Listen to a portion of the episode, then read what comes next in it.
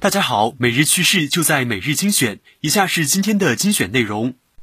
彭博亿万富翁指数显示，美国最富五十人坐拥近两万亿美元财富。亚马逊创始人杰夫·贝索斯，二零二零年财富增长了百分之六十四，达到一千八百八十五亿美元，稳居全球首富。仅周三一天，贝索斯的净资产就增加了五十多亿美元。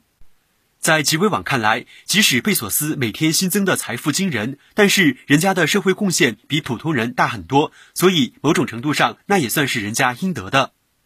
受新冠肺炎疫情影响，航空公司们不得不开拓新的副业。泰国航空公司代理总裁昌鑫近日骄傲地宣布，最近他们公司拓展了在街头卖早餐油条的业务，每天收入至少四十万至五十万泰铢，约八点六至十万元人民币。每个月为公司带来约一千万泰铢的销售额，公司因此打算让更多伙伴加盟售卖油条，让太行与其他伙伴都能从中获益。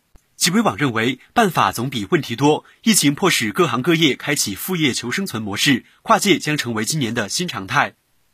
中秋过后，正是韩国人做泡菜的季节。然而，今年泡菜主要食材的价格居高不下，一颗大白菜都要六十二元，令韩国家庭苦不堪言。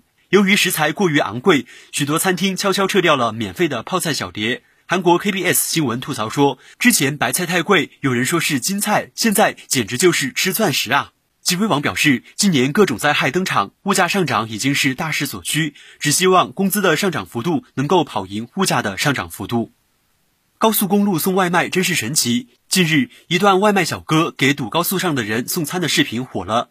视频中，高速公路上发生堵车，一位外卖小哥隔着隔离栏给高速上的乘客送餐，网友们纷纷评论：一个敢点，一个敢送。在极微网看来，不得不说，外卖行业真的是服务业中的战斗机。估计今后高速公路送外卖就会用上无人机。